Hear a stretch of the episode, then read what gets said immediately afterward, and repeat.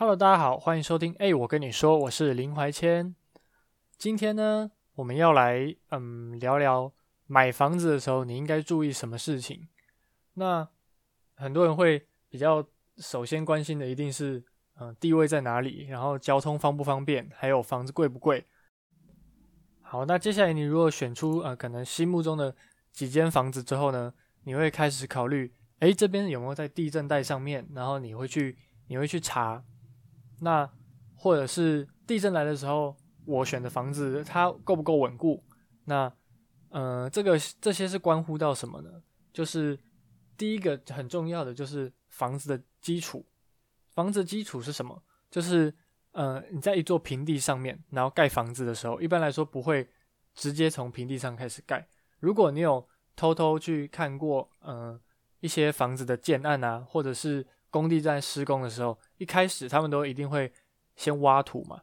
那挖土的作用呢，就是为了去埋这个房子的基础。那这个基础是怎么做的哦？它就非常重要了。那基础呢，主要可以分成四种形式。第一个是独立基础，独立基础就是，嗯，我们现在都，我们现在来做一个比喻，就是第一排它有三根柱子，然后达到地底下。然后第二排有三根柱子，也打到地底下。那这样子是不是三个一排，三个一排？那独立基础的话呢，就是每一根打下去的柱子，它下面都有一个嗯板型的结构，就是可能是比这个柱子，然后再再往外再宽一点点，然后来支撑这个基呃这这根柱子这样子。那这个东西呢叫做基座或者是底板，那呃基础板也可以。然后接下来再。再用呃浅梁来把这六根柱子连起来，相互连起来。那这些基础呢？这种基础是呃比较经济实惠的一种设计，它大部分是用在一二楼或者是呃一到三层楼的那种透天别墅为主。那它的缺点是，如果这个地址比较软弱的时候，会比较容易会比较容易发生一些不均匀的现象。那不均匀现象要要怎么比喻呢？就是比如说。哦，接下来我们我们谈到的，嗯、这个结构的部分啊，基础的部分，你都可以把它用，嗯、力学去去想，就是，呃，我有一栋房子，然后它下面的角，如果说它只有四个点立在四个点上面，那是不是这个四个点它分别要承重的力量都很大？可是如果我把基础设多一点，好比说我设了十根柱子，那就是有十个点支撑在地上，那四个点跟十个点。比起来一定是十个点，每一个点它所需要承载的力量会比较轻。那所以就像我们现在第一个讲的独立基础，它有六个基座，所以它立在地板上面的时候，它是只有这六个点在受力。那当然，如果只有这六个点受力的话呢，房子就会比较容易发生不稳固的现象。所以现在在现在建筑啊，也比较少用到这个设计。这个设计大概是三四十年前在用的了。那第二个呢，叫做联合基础。联合基础就是回到刚刚那六根柱子，那刚刚是说是三个一排，三个一排嘛。那现在一排的三个柱子之间又各有长项的，像是墙壁吧，你可以把它想象成墙壁，然后去把三根柱子之间连接起来。可是两排之间有没有呢？两排之间没有，两排之间只有用浅梁去把它连接起来。哦，刚刚没有解释到什么是浅梁，浅梁其实就是，嗯，你可以想象有一张很大的桌子。那桌子下面，如果它的脚跟脚之间很远的话，是不是有时候会看到有一根比较粗的木头，然后在最底下的地方再把这两根脚连起来？对，那这大概就是浅梁在地底下呢长的样子。好，那把把这个三根柱子、三根柱子连起来之后啊，这个墙壁跟柱子的下面呢，会有一条长长的基座，就是刚刚本来只有六个点的基座，然后它现在呢变成长长的一条。所以支撑的刚刚支撑房子的六个点呢，变成现在是长长的两条基座去支撑房子，所以房子的嗯，应该说土地的受力的面积就变大了嘛，对吧？是这样解释吗？好啊，就是就是房子压在土地上面的那个点就变多了，面积就变大了，所以当然土地的承重也会比较平均一点点。那这个也是属于比较经济实惠的一种方法啦。好，那第三种呢？第三种叫做双向升梁基础，那双向升梁基础呢，就是刚刚已经讲了，就是三根三根连在一起。那双向升梁就是把短的那个前梁也换成是墙壁。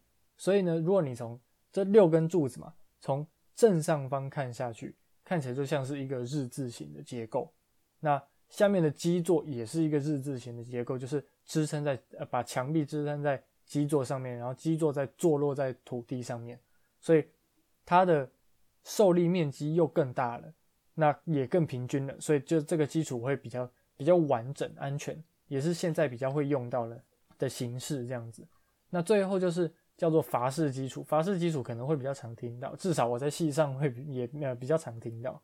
那筏式基础呢，顾名思义，它就是像一艘船的筏一样，它透过一个完整的基础板，就是一大块板子，然后上面支撑着刚刚讲过的六支柱子，然后还有所有的那个升梁，就是呃我们比喻成墙壁的结构，所以整个日字形坐落在一大块板子上面，然后这整块板子再塞到土里面去，所以呢就像是它就很像是嗯很高的房子，然后它下面有了比较深的地下室，那嗯你可以想象嘛，就是一支一根直直的木棒，它单纯立在土面上面跟。只拿木棒，然后直接把它往土里插，哪一个比较稳？对，当然是第二种嘛。那地震来的时候呢，第二种你当然就比较不会倒掉。那这样子，我们呃四种的基础啊的结构就已经介绍完了。那最后的第四种筏式基础，它其实大部分比较会运用在大楼建筑，就是高楼层建筑上面。但是也现在也会有比较很蛮多透天的建案，或者是如果它的那个地质是比较软的地方啊，同样会用法式基础。让它的呃载重会比较平均，然后也比较不会有地层下陷啊，然后什么房屋倾斜这样子这类的影响。好，那现在基础的部分呢，我们已经比完了。那接下来要比什么呢？就是嗯、房子呢在盖起来的时候，它其实有分成三种结构。第一种是 RC，第二种是 SC，第三种是 SRC。那这三个分别是什么意思？就是 RC 是钢筋混凝土。SC 是钢骨结构，SRC 是钢骨钢筋混凝土。好，这个听起来非常绕口，而且听起来很像。好，那这三种分别应该会用在哪里呢？第一种呢是 RC，RC 就是 Reinforced Concrete，简称 RC，钢筋混凝土。那它通常呢，它的它的抗震的方式就是透过它的钢筋跟混凝土来消化地震的能量。它的优点是因为这两个都是比较比较硬的材质。所以呢，地震来的时候，你的房子呢不会太晃，很快如果震完了，然后房子就也不会晃了。那它的优点还有是，它能做到的防火跟隔音会比较好一点。那它的造价也比较低，CP 值比较高。这目前呢是台湾最常见，然后施工技术也最成熟的工法。不过它也有缺点。那嗯，我们先讲 SC，就会一起谈到了。好，那 SC 呢全名叫做嗯 Steel Constructor。或者是也有叫 SS，叫做嗯 Steel Structure，那它通常会比较常用在三十楼以上的高楼层或者是超高楼层建筑。它抗震的方式啊，不是跟地震硬性抵抗，因为它的材质会比较软，比较有韧性，所以地震来的时候呢，它是去吸收地震能量，然后再慢慢释放。所以有时候不知道大家有没有经验，就是地震来的时候，然后你在嗯比较高楼层的地方，那这个时候你会觉得。整栋房子慢慢开始晃，然后慢慢晃，它感觉晃很大，然后很恐怖。但是晃一晃呢，它又慢慢慢慢变小了。那那地震的时间感觉会变得很长很长，它感觉不是一下子就震完，可是它只是摇晃比较大，然后好像也没有发生什么事。对，这就是它的它的特点这样子。那它的外形呢也比较有变化。那因为它摇晃程度比较大的关系，地震感受度也比较大。啊，它的建材成本呢也会比较高。好，那最后讲到 SRC，SRC 是什么呢？SRC 就是 Steel Reinforced Concrete，就是前面讲的 S 呃 SC 跟 RC 加在一起。它比较会用在哪里？它会用在嗯十五到二十五楼层的建筑里面。那它是透过钢骨、钢筋和混凝土来消化地震的能量。它的优点呢，就是结合上述的优点。包括它的防火隔音好啊，然后摇晃程度比那个 SC 还要低，那外形也会比 RC 多变化，基本上就是一个嗯、都位于中间中间的那一种啊。那它缺点就是它的成本量比较高嘛，因为两种材料都使用。再就是它的施工的复杂度会会最复杂。那最后总结一下，呃，以上讲的三种的结构，那大概就是低楼层的建筑呢，主要是靠它的刚性去抗震；高楼层的建筑主要是靠它的韧性去抗震。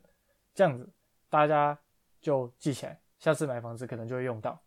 好，那前面呢盖房子的部分都讲完了，接下来呢我们来讲买房子。买房子呢有一个重点呢，就是大家要注意一下，你买房子的时候不要被不要被话术骗了。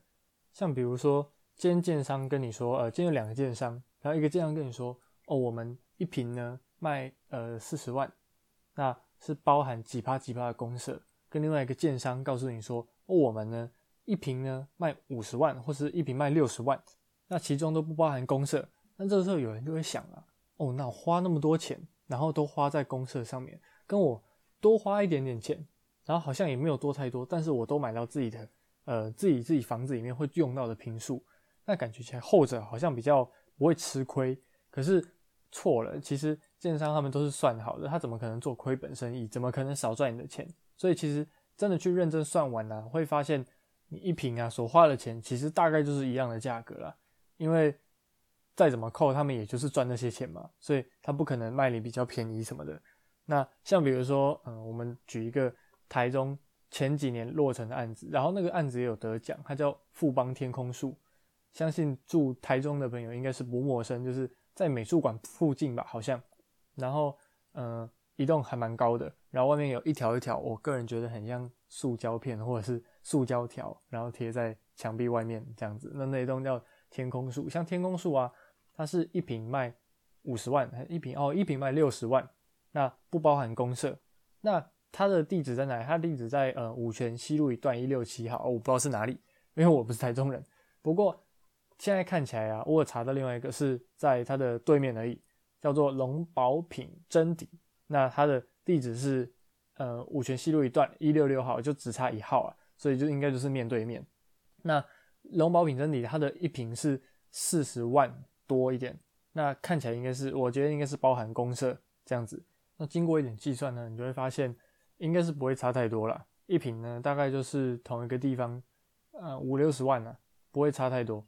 嗯，那那唯一有差的是什么呢？就是你可以去注意你所花的钱，然后买到的公社，比如说我可能买到有呃花的钱花在二十五趴是公社，那这个公社它是属于什么？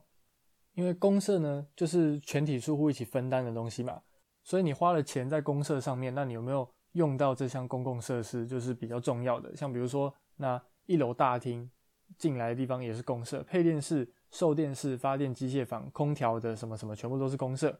那电梯间也是啊，走廊也是啊。那哪些到底是你会用到，哪些到底是你不会用到的呢？比如说管理室，管理室你就不会用到嘛，管理室就是那个警卫要用的嘛。那一楼大厅是不是你会用到呢？会，那你就是经过。那比如说。那还有什么呢？像像是楼梯间，然后通道啊，然后呃电梯啊之类的，这些都是你会用到的。所以如果你钱花在这些上面就合理。但是如果公社的部分里面有一大部分，然后可能特别多，比如说什么空调室啊、发电机械房啊，然后蓄水池、水箱、水塔这些东西，你根本就没有办法去，所以你等同于你也没有享受到，但是你还要把钱花在这上面，这就是比较不值得的地方了。所以。其实一瓶多少钱，基本上不是你该在乎的点。你该在乎的点是，你所花钱买的公社到底有哪些？那有哪些到底是你用得到的？那嗯，差不多这样子。今天就在这里做个总结吧。就是挑房子嘛，那一开始你要先看嗯的基座，然后它所用的基础是什么样的基础，然后再来是它是用 SC RC 还是 SRC，那分辨一下。比较旧的房子，它可能已经不符合现在的法规了，所以。就要小心。那再来就是呃，你花钱所买到的平数啊，然后公共设施这些部分，那你可以自己去斟酌一下，去比较一下，怎么样子是对你来说比较划算，你可以接受的。对，那嗯，今天就在这里结束吧。感谢收听。哎，我跟你说，我是林怀谦，下次见，拜拜。